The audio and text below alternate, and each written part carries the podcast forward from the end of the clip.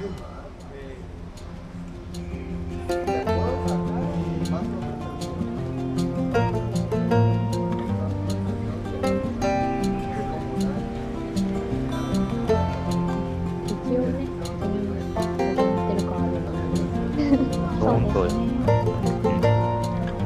ラインコミュニティ旅と写真と文章とブルーの番組旅しゃぶラジオ局本日は6回目の収録ですですでえっと今回は愛と三谷と、あやめしでお送りしますよろしくお願いします。よろしくお願いしますよろしくお願いします。やっとあやめしちゃんに来てもらいましたやったー。やっとず、っとずっと聞いてた旅しゃぶラジオ局に1。ヶ月え最初最初なんか出るって言ってくれてからのスパンの長いこと長いこと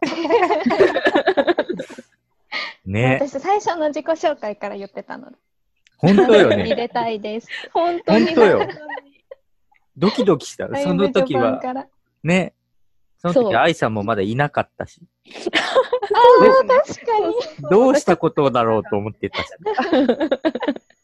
そうあの私その時いなくてでも三谷さんから逐一「愛さんラジオのチャンネルがあります」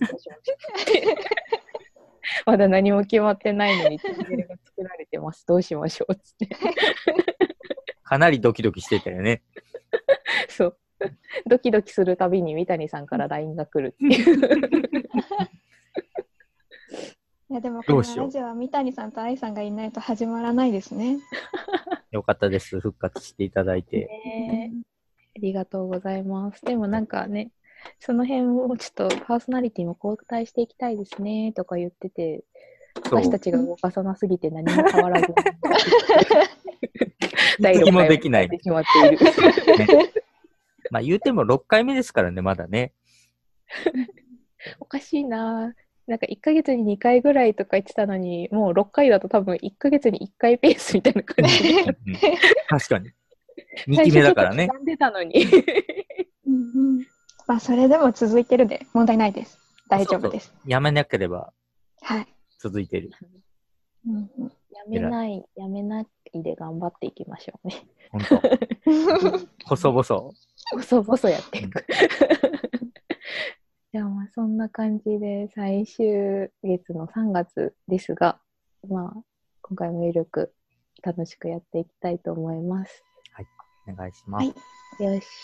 では、うんうんもう今回は、あやめしさんの回ということで。そはい。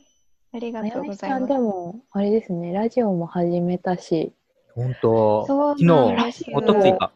おとついです、つい、ね数日びっく前にりし。て、すごい、もうなんか、初めてとは思えないほど滑らかに喋る、えー、やったしい。ラジオだった。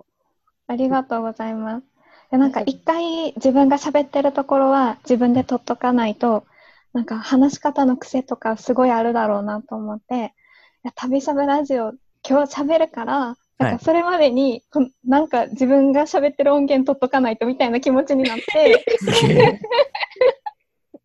予行演習。旅しゃべラジオに対する意識の高さの表れみたいな。めちゃくちゃ高い。高すぎて私たちがついていけない。どうしよう。ね、じゃあなんかこう自分でラジオ始めてみたら意外とできるんじゃないかみたいななって、できる。全然、なんかもう、むしろなぜやっていなかったのかぐらいの感じで。やー、そう言ってもらえると嬉しい。あ、じゃあちょっと頑張ろうかなっていう気持ちに。ぜひぜひまあ、愛さんが Slack にラジオあゆみしちゃん始めてたよみたいな。うんうんそう、ラジオ、しかもラジオチャンネル勝手に投げたっていうね。え、嬉しいと思ってあれ見て。更新したらここに上げてもらって、うんうん、全然。見つけたら勝手にシェアしますけど。うんうんやったー、やった。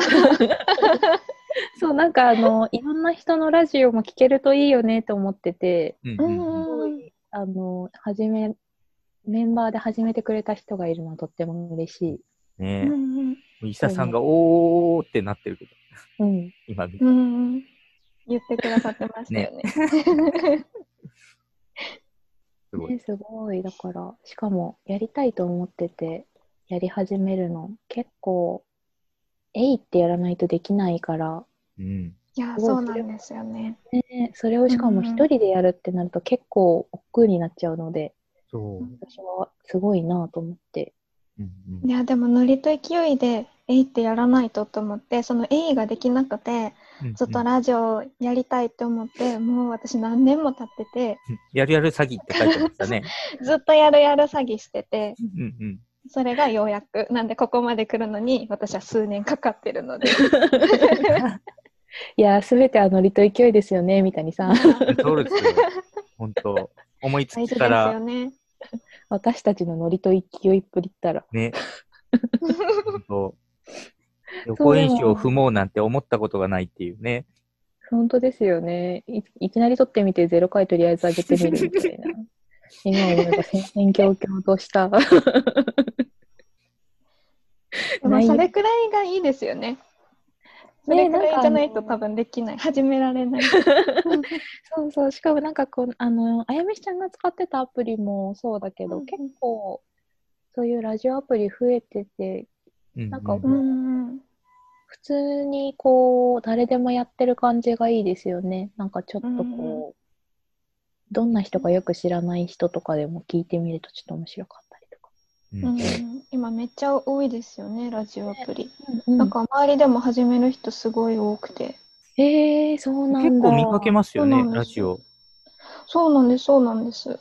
でもなんかインスタグラマーの人とかも結構なんかこうストーリーに始めましたみたいなの書いてる人多いなとへ思って。ラジオブームが。ね、そうそう。すごい。にわかに乗っかっどんどんれてるんだろうか。乗っかれ、うーん。どうだろうな。乗っかっていきたいような、乗っからない方がいいような。乗っかってるわけではないけれどもやっているみたいタイミングは一緒でしたね。な。うんでもなんかこう、ちょっとその、流行ってるのが、アプリ経由で流行ってるのかなと思って、うんうんうん、なんか確かに。ポッドキャストでやってる人が流行ってるっていうよりも、そのなんかこう、あやみちゃんがやってるやつ何でしたっけ？私はスタンド FM です。うんそうだそうだ。スタンド FM とか、なんかそういう系のやつでやってると、なんかみんなその流れで聞いてるみたいなうん、そうですね。感じの。雰囲気かなと思多って。分そういうアプリの方が始めやすいみたいな。うん多分、うん。もうそのアプリ内に録音するみたいなボタンがあるんで、それ一つだけで編集もいらずに配信できちゃうから、その手軽さがあるのかなと思ってあ、ー多分、ポッドキャストとか Spotify にすると、一旦こう音源を作ってみたいな、うん編集してっていう作業が発生するから、多分、ちょっと始めようと思うとハードルが高いのかなって、アプリに比べると。確かに、自分で設定しなきゃいけないことが多いかな。うん。でも、取って出しのあの、生放送感がすごいですよね。編集がないってことですから。確かに。ああ、確かに、一回こう、間違えると終わりみたいな。うん。そうか、噛ん。だけどしたりもできないん。だ。あできないん。です。なん。か途中で上からかぶせて撮るとかはできるん。ですけど、なん。かそん。なになん。かカットしてくっつけてみたいなっていうのが、いや、私もまだあん。まり使い方分かってないん。であれなん。ですけど、だからなんか、そういう細かいことができないから、ある程度多分喋りたい内容とかを事前に練った上で喋り始めないと収集がつかなくなって。しま大う じゃあ、そっちの方が、こね。の私たちのフリーダム具合、ほぼそのまま、あの、公開してるような気がせんでもないですけどね。いや、でうんも一応、一応なんかこう、えあの、バッサリ切ったりもできるようにはしてますね。してますね。うんそもそもあやめ、はい。あやめさんって、その数年前に、ラジオ配信をやるやる詐欺してたっていうきっかけって何かあったんですか？あ、でもラジオはもうずっと聞き続けてて。で、ずっとやりたいなっていう気持ちだけを持ってて、うんで、自分で思ってるだけやったら多分始めないなと思って、うんちょっと人に宣言したらやるやろうと思って、うんうん人に宣言したのが2年前みたいな。なるほど。宣言したくせに全然始めなかったっていう。お友達があのポッドキャストで配信やってるっていうのをラジオで言ってたのかな？あ、そうです、そうです。あの友達がポッドキャストでやってるのを聞いて、私もやりたいなって感じだったんでしたっけ？えっと、まあでもその前からずっと自分もラジオ好きでやりたいって思ってた時に友達がやってて、あ先に始められたと思って。なるほど。そうなんです。やりたい気持ちはなんかずっと持ってて、10なるほど年以上前ぐらいからずっと持ってて。うんうん。そしたらなんかこうやりやすいアプリがどんどんどんどん出てきて、うんうん。確かに。も確かにね。始めるハードルは低くなってますよね。うんう、そうですね。取ってすぐ出せるのがすごい楽でよかったです。なるほど。なるほど、なるほど。取って出しやってみますかね。編集されるのかと思うとすごい作業がこの後に待ってるんだろうなと思って大変やろうなって。ない。う んなんなら楽しい。想像してるのの10分の1ぐらいだと思う。えー、なんかあやみちゃんいろいろこう聞きたいこともあるんですけど、いっぱいありますね。ねえ。うん。私結構あやみちゃん最初の方、最初の方でもないかな。あの、合唱？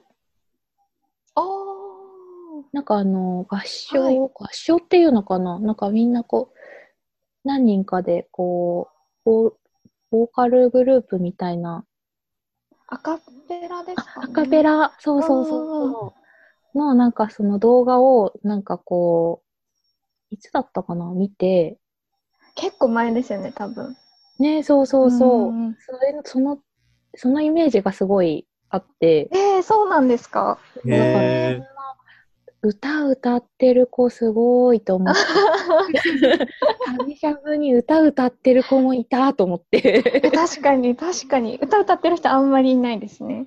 ね、そうそうそう、なんか楽器やってる人はちょこちょこいたけど、うんうんなんかこう、そういう、ちゃんとこう表に出すような形で歌を歌ってるみたいな感じの人はいなかったかなと思ったので、すごい衝撃で、しかもなんかこう、めっちゃアカペラでみんなうまみたいな。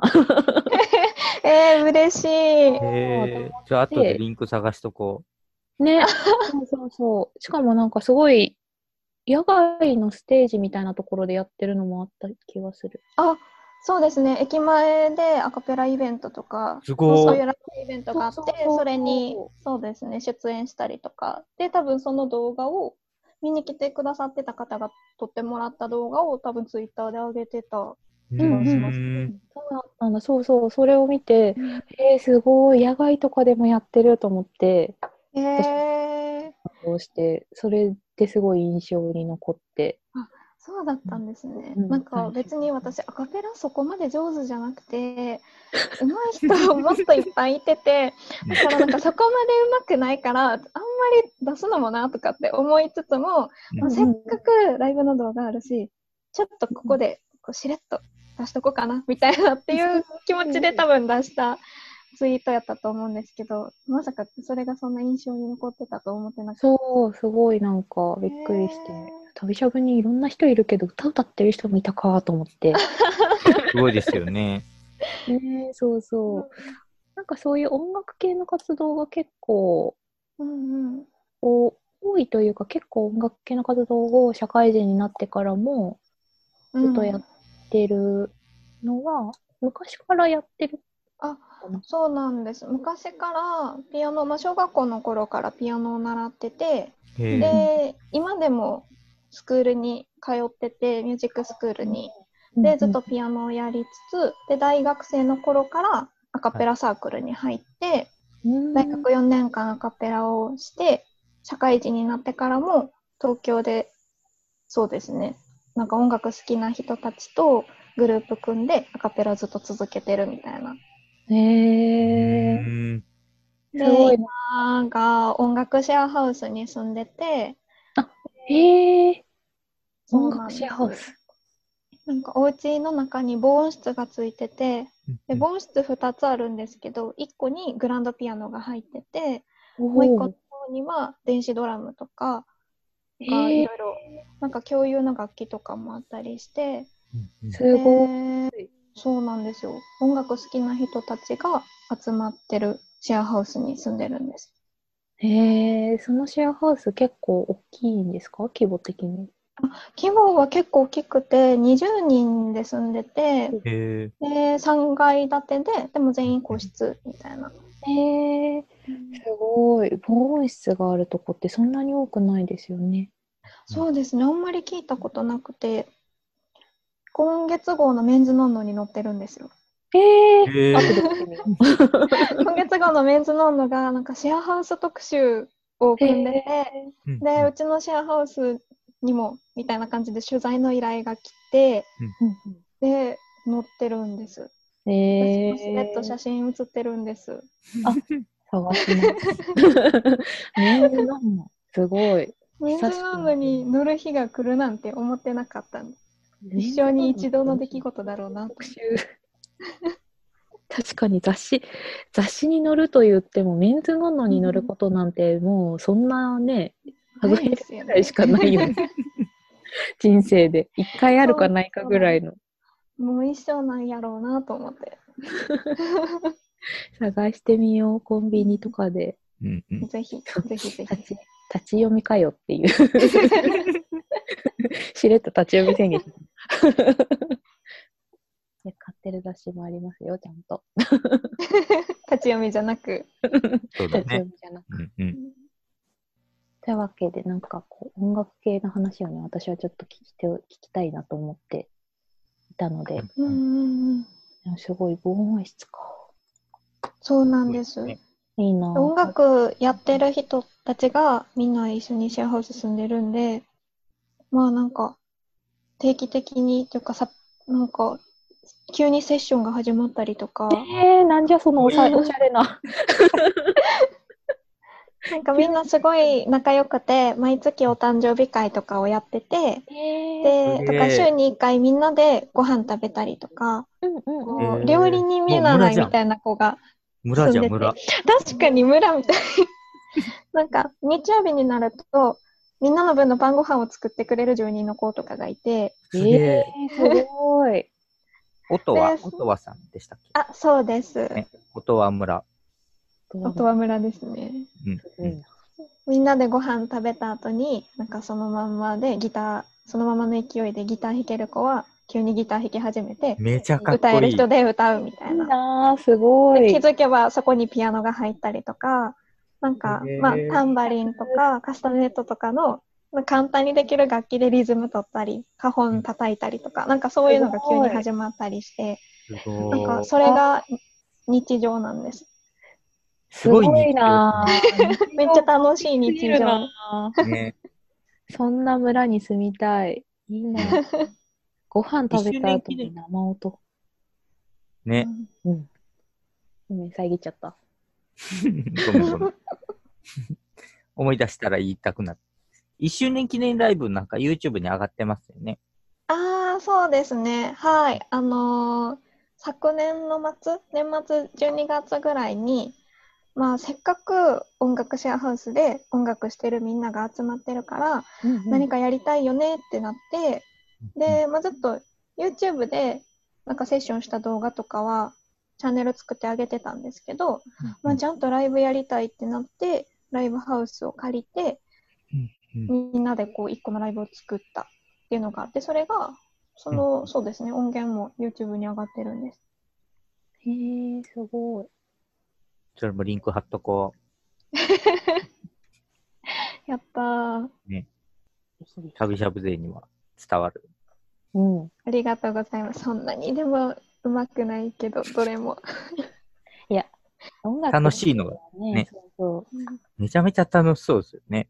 あ、でも楽しかったですね。なんか音楽の出来っていうところで言うと、本当に全部突貫工事みたいなところがあって、やっぱ大変やったなみたいなところはあったんですけど、まあ楽しかったから OK やろみたいな感じで、綺麗だよね。そうなんです。楽しい毎日を過ごしてるんです。いや、超。幸せだな、それ。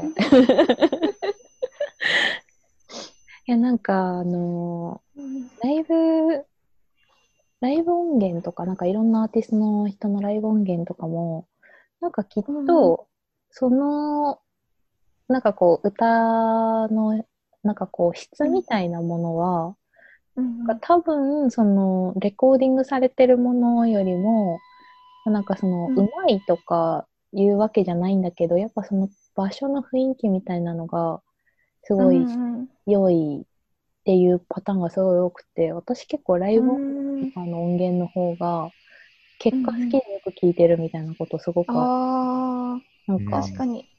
その場の雰囲気って大事だなってすごいうんうん。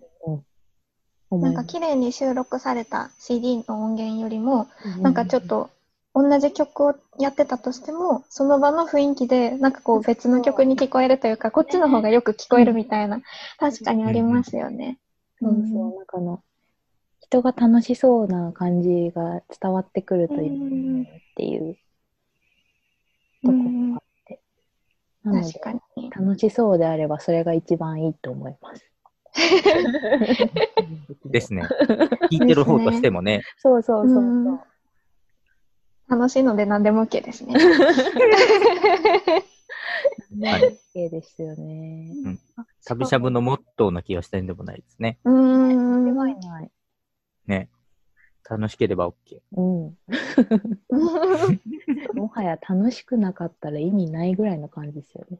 確かなんか私、旅しゃぶ、前期お休みしてて、うんうん。そのお休みしてる間に、この旅しゃぶラジオ局が始まったり、はいなんか旅しゃぶフェスやってたり、すごい楽しそうなこといっぱいやってて、えー私いてない間にそんなことがあったって思って、すごいこう、なんか切ない気持ちになって、絶対戻るって思って。っていうか、そっか、前期いなかったのにラジオ聞いててくれてたんだ。あ、そうなんです。すごいですよね。どんな？そんなことある？だから、でも聞き始めたのは、やっぱちょっと時間経ってから気づいたみたいなところがあったんで、なんか、あの、始まってすぐ聞けてたとかいうわけじゃなかったんですけど、だからなんか、そのすぐ聞いてたら、私もなんか質問とか送りたかったと思って。ありがとうございます。嬉しい。聞いてくれてるだけでも。ねあ、ラジオネームね。うん、ラジオネームシステムあはね、それはそれで面白かった。最高でしたね。うん面白いですね。結局、誰なんだろう。二重でニール大好きさんとか誰なんだろう。詳し い。めちゃくちゃ詳しい。その二重で見る大好きさん伝わる人めっちゃ少ないと思うので。えーでも20で2大好きさん、これも聞いてくれると思うので、ああ、送って確かにくださってたから、ね確かに。ヘビーリスナーかもしれない。そう、うん毎回送ってくれていたので、きっとこれも聞いてくれるから、そう。誰なんだろう。誰かわからないけど。誰かわからないですけど。まあこのわからないのもまあオツですよね。楽しい。そっかそっか。そう。しかもあれですね、今私は発見してしまった、あやめしちゃんのラジオがもう第3回目を更新されているの。そうなんです。そうなの？そすごい。うなんです。やっぱり11時からにしましょうってなった時に、うんあ私自分のラジオ撮れるなと思って、あと1時間あれば撮れるなと思って、すごーい。すごい。やべ、第6回抜かれるぞ。いや、余裕ですよ。もう3回だよ、みたいにさ。あと3回しかないからね。あっという間に抜かれちゃう。しかも、なんならこれ編集して出して6回目なんで、大丈夫だよ。うちらうちらの保険すはもうあとぐ出すさ2個しかない。すぐ出すさすぐ出すそう、あやめしちゃん、そうだ。なんかあの、毎日更新もやってるし、ラジオももう今、毎日でしょ？今日で。そうですね、今日で3初めてから日目で、そうですね、初めて3日目で3回出したんで、一応毎日なんですけど。なんか、多分、ノートもそんなになんかこう、更新するの、毎日更新するのとか得意じゃなかった的な、ああ、そうなんです。だった気がする。そもなんか私、文章書くのめっちゃ苦手で、うんうんでちっちゃい頃からお父さんに、お前は文章が書けないから、うん。日記を書いた方がいいってすごい言われてて、で日記帳を買ってきたからこれ書きって渡されるみたいなことがあって、でも、最初の3日ぐらいしか続かなくて、どれも。だから何冊買ってきてもらっても、なんか最初の2、3ページぐらいは書いてて、それ以降真っ白みたいな。そういうノートがもう何冊も何冊もあって、あるある。続けるとか無理やわってすごい思ってて、へえ。そうでも、こう、どれも続けたことがなかったから、続けるっていう経験をしてみたいと思って、続けられる自分になりたいと思って、ノートやってみようと思って始めてみたら、今で530日ぐらでいすね。2続い月6てて日。が500って書いてあるんですね。そうです、そうです。500って？のアーカイブの中に500個もあるものないけどと思って。写真、写真、写真ぐらいはあんのかなうんうんうん。でも、ライトルームに500枚もちゃんとこう、レタッチしたやつがあるかって絶対ないんですよね、私。1回の撮影で多分10枚ぐらいしかレタッチしてないと思うので、うん、ない気がする。と思うと500回は相当すごい。いや、でも私も続くと思ってなかったんですけど、でも気がついたら続いてたから、まあでも500日過ぎたから気がついたら続けてたって言えるだけなんだと思うんですけど、うん。やっぱ最初の頃ってすごい更新するのしんどくて、毎日とか無理やってすごい思ってて、で、なんか毎日更新したかったけど、毎日更新しますって宣言すると自分にプレッシャーかけているような感じになっちゃいそうで、だから誰にも毎日更新するって言わずにこっそり始めたみたいなところがあって、へえうで自分の中のルールとして毎日は無理やけど、なんか気が向いたら休んでいいみたいな。月曜日から金曜日まで平日は更新して、土日はお休みやからノートもお休みしていいみたいなルールで最初始めて、うん、なるほど。なんか最初は1ヶ月に1回とか数週間に1回とかの更新だったのが平日の5日間の更新になって、で平日の5日間の更新ができるようになった時に逆に土日休んでたら月曜日書くのしんどいってなってうん。なんかへえ。すごい。仕事みたいな感じになっちゃってうんうんうんうなんか土日休みで月曜日仕事行く朝ちょっとしんどいみたいな感覚でなんか月曜日ノート書くあそうなんです サザエさん現象みたいになってノートがサザエさん現象みたいになっちゃってうんうん。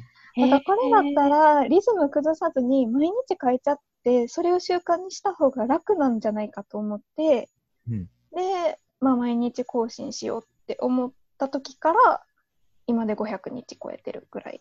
素晴らしい。すごい。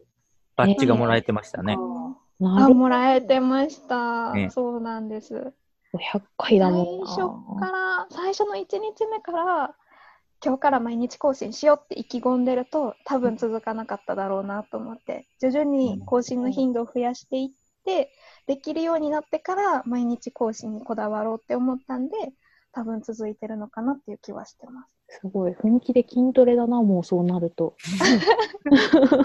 いや、なんかね、なんかあらゆるものは筋力によく例えられるじゃないですか。うんなんか、ね。でも本当にそうなんだなと思って、そのちょっと慣らしていくところから。ねそうそう確かに。でいや、でもも私もマッチョって言われるんですよ。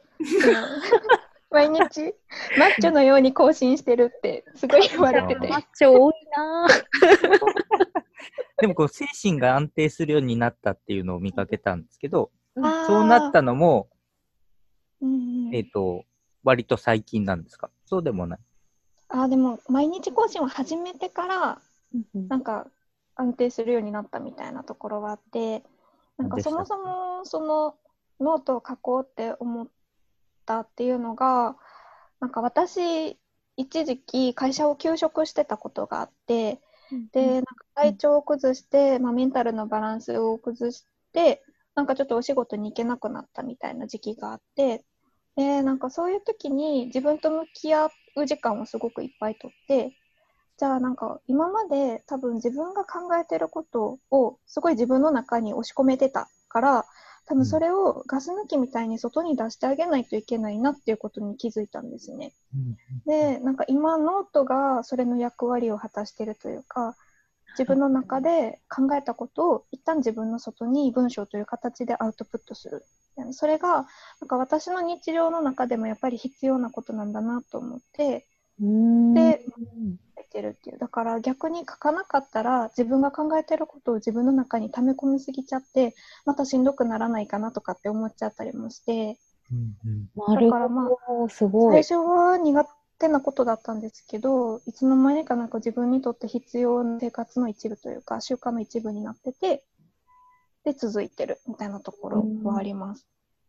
なるほどな。なんかその、毎日更新やってるってなると、なんか私とかは逆にやってないので、なんかこう、日々何を書くって、こう、思いながら生活をしているのか、なんか、その日、その書く時間になったら、パッてこれ、これ書こうって決められるのかとか、結うん。毎日何書こうかなって思っちゃう時間があるの大変そうだな、みたいなのをぼんやり思ったりあー。けど、そんな感じでもない。もはやここまで来ると。そうですね。なんか最初の頃はやっぱ今日何かこうネタがないとかってすごい思うことはあって、で、もネタがないことをネタにすることだけはやりたくないってこと。で それだけ。そなんか変なこだわりがあって。うんうん。でも結構こう私歩いてる時にいろんなことをふって思い浮かんだりとかしててなんか考え事する時いつも歩いてる時でだからそういう時にふとなんか考えたことをあせっかくやからじゃあこれノートに書こうみたいな。で思い浮かんだことを、まあ、多分その場でメモしたりとかでうん。でパソコンに向かって落ち着いて腰を据えて書くみたいなのを毎日繰り返してて。うーん、なるほど。うんだからなんかあんまりネタがないっていうよりなんか自分が考えたことを書いてるだけなんで最近はでもネタを探すとかいうことあんまりしてない感じですう。んすごい。そっか、もうそこからは解放されてるんだな。そうですね。なんかあれ、私、その、毎日ノート更新するのも日記っていう体にしてて、日記にすると、なんかどんなジャンルでも書けるっていう、なんか私の中での日記の解釈って、なんかその日考えたこととか、その日感じたこととか、なんかその日の出来事じゃなくても、例えば今日私が昨日のことを思い返してたみたいなこととかも今日、今日感じたこと。確かにうんうんうんなんか1年前の話を思い返してても、その思い返してるのは今日だから今日の日記みたいな。なるほど。だからなんかこう、毎日普通に生きてると何も考えない日って多分ないなと思ってて、一人で家にいてても多分何か考え事をしてるし、今から何しようかなとかでもそれは立派な考え事やし、それを全部ノートに書いてしまったら、なんか無限にネタってあるなと思って、なるほど、すだごい。なんかネタを探すっていう感覚は、なんかなくなりつつあるっていう感じです。へえ、すごい。なんかいいこと聞いた感じあります、今。私も頑張れるかな、みたいな。みんな結構毎日更新したいと思って、でもなんか続けられなくて挫折したみたいな話とか、なんかネタが全然見つからないみたいな話を聞くんですけど、なんかそこまでハードルを上げなくていいんじゃないかなみたいな。って思ってて、多分ちゃんとした文章を書いて完璧なものを出そうって思うからなんかハードルが上がっちゃうかなと思ってうんうんうんうん。更新するのにためらっちゃうのかなと思って。でもなんかそこのハードルを極限まで下げるみたいな。私が今頭の中で考えてることはそのまま出していいみたいな感じのスタンスでいくと大体何でも公開できちゃうみたいな。なるほどな。で過去のやつ開いて、こう、あの、リライトしたりもしないんですか？しないです私は。過去のもの読み返すことももうほとんどなくて。うんうんそうなんだで。もなんか読み返した時に誤字脱字とかがあるとそれを直すとかはちょっとあるんですけどでもなんかこ内容をそ、なんかうこう、内容こうそうですね変える。さそっくり変えるというか、こう、書き直すか。助言変えたりとかね。うん。基本的にやらないですへでももう500記事以上溜まってるともう過去のも読めないみたいな 確かに、確かに。大変だわ。ねうんそうなんですうん。なんか、あい、なんかこのこと書いたのいつだっけな、みたいな感じになりそああ、確かになんか過去の記事から自分が書いたやつを探すのすごい苦労するんです。あれ何やったっけなみたいな。何月ぐらいに書いたかなとか。う。ああ、確かに。500もあると思う。ね坂そうない。なんです。うん、なんか、なんか前誰かも自分が書いた記事探すのすごい大変っていう話をうんしてて、なんか検索機能がなんかノートはそこがちょっとうまくいかなくてや、そうなんです。そこがちょっと。ねタイトルがね、ばっちり分かってたらね、あれですけどねう。んうんでもね、タイトルって覚えてることないよね、きっと。そうなんです。何のタイトル？あの話何のタイトルで書いたかって覚えてなくて、うんだからいつもアーカイブ、自分の月月間のアーカイブのところから、うんはい何月は何記事、何月は何記事みたいなので出てくるんで、うん多分あれ書いたのは去年の11月ぐらいな気がすると思って、11月のやつを見て、うんうん該当するのを1個ずつ、1個ずつ入れていくっていう。ポチポチ見る。アナログな、アナログな探し方をしてる。じゃあ、ノートにはぜひその辺を改善していただきたいですね、といして いうただきたいですね。すごい要望が こんなところで要望を。いや、わかんない。聞いてくれるかもしれない。ひょっとしたらねあの、うんうん100万分の1ぐらいの確率であり得るから、ちょっとね。言っておくゼロではないんでね。そうそうそう。ジ発ニックさんがあのシェアしてくれてたみたいに。ああ、もうありがたいです、ジェニックさんも。ね。ね、すごうんいびっくりした。でもなんか、そう、あの、ノートの最後、今日もお疲れ様でしたで締めるじゃないですか。うんうんうんああ、はい。あの締める文章って、いつからうん使ってるんですか？え、あれ、いつからだっただろう。なんか、でも毎日更新始めた頃は使ってなくて、なんかの時にふと、今日もお疲れ様でしたで締めた時に、あ、なんかこれ締めの言葉にいいってめっちゃ思って、うんうんうんうんそっから使うようになったんですね。なるほど。で、でも今日もお疲れ様でしたのお疲れ様でした絶対私ひらがなにしててうんうんうん漢字には変換してないんですよ。うんうんなんか最初は漢字普通にお疲れ様っていう変換で漢字で書いてたんですけどうんうんでもなんかひらがなの方がなんか緩い感じが出るというか優しいですよね。ね。そうなんですなんかその見た目がすごいいいなと思って、うんうんすごく好き。漢字は開いて今日もお疲れ様でしたっていうので締めるようにしてる。すごくそういやなんか。こだわりみたいな。うんうんうん。そういうなんかこう締めの言葉みたいなのを、やっぱ作ってるのも更新のなんかコツかなみたいなのを思われるようにうんなんかその締めの言葉どうしようみたいなすごい、ま、結構なんかこう文章なんか書こうかなって思うと最後うん。こいつを何で締めたらいいやみたいな ことに思いましたみたいなね。そうそうそうそうう。ん だからなんかそのあやみちゃんの毎回こう同じ言葉で締まっててお疲れ様でしたで終わる感じすごいいいなと思って。う、んうんうん。えー、嬉しい。でも確かになんか文章を書いててもこれまとまらんなと思いながらでも今日もお疲れ様でしたって書けば終わると思って 終わる。その一文を書ければ もう締められると思って終わることができると思ってだからそう。ですねそれも。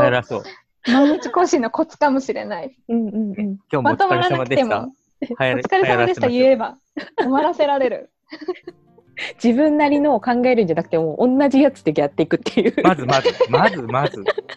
できるところから取り入れて、まず真似から。そう、真似から、真似から。まずはねうんぜひ使ってください。みんな今日もお疲れ様でした。めっちゃ流行った。流行ってる。更新流行ってるかなって思ったらみんな終わりにしようみたいな。ハッシュタグにハッシュタグにね。今日もお疲れ様でしたの。今日お疲れ様でハッシュタグ。した。あ確かにね。ハッシュタグいいかもね。うん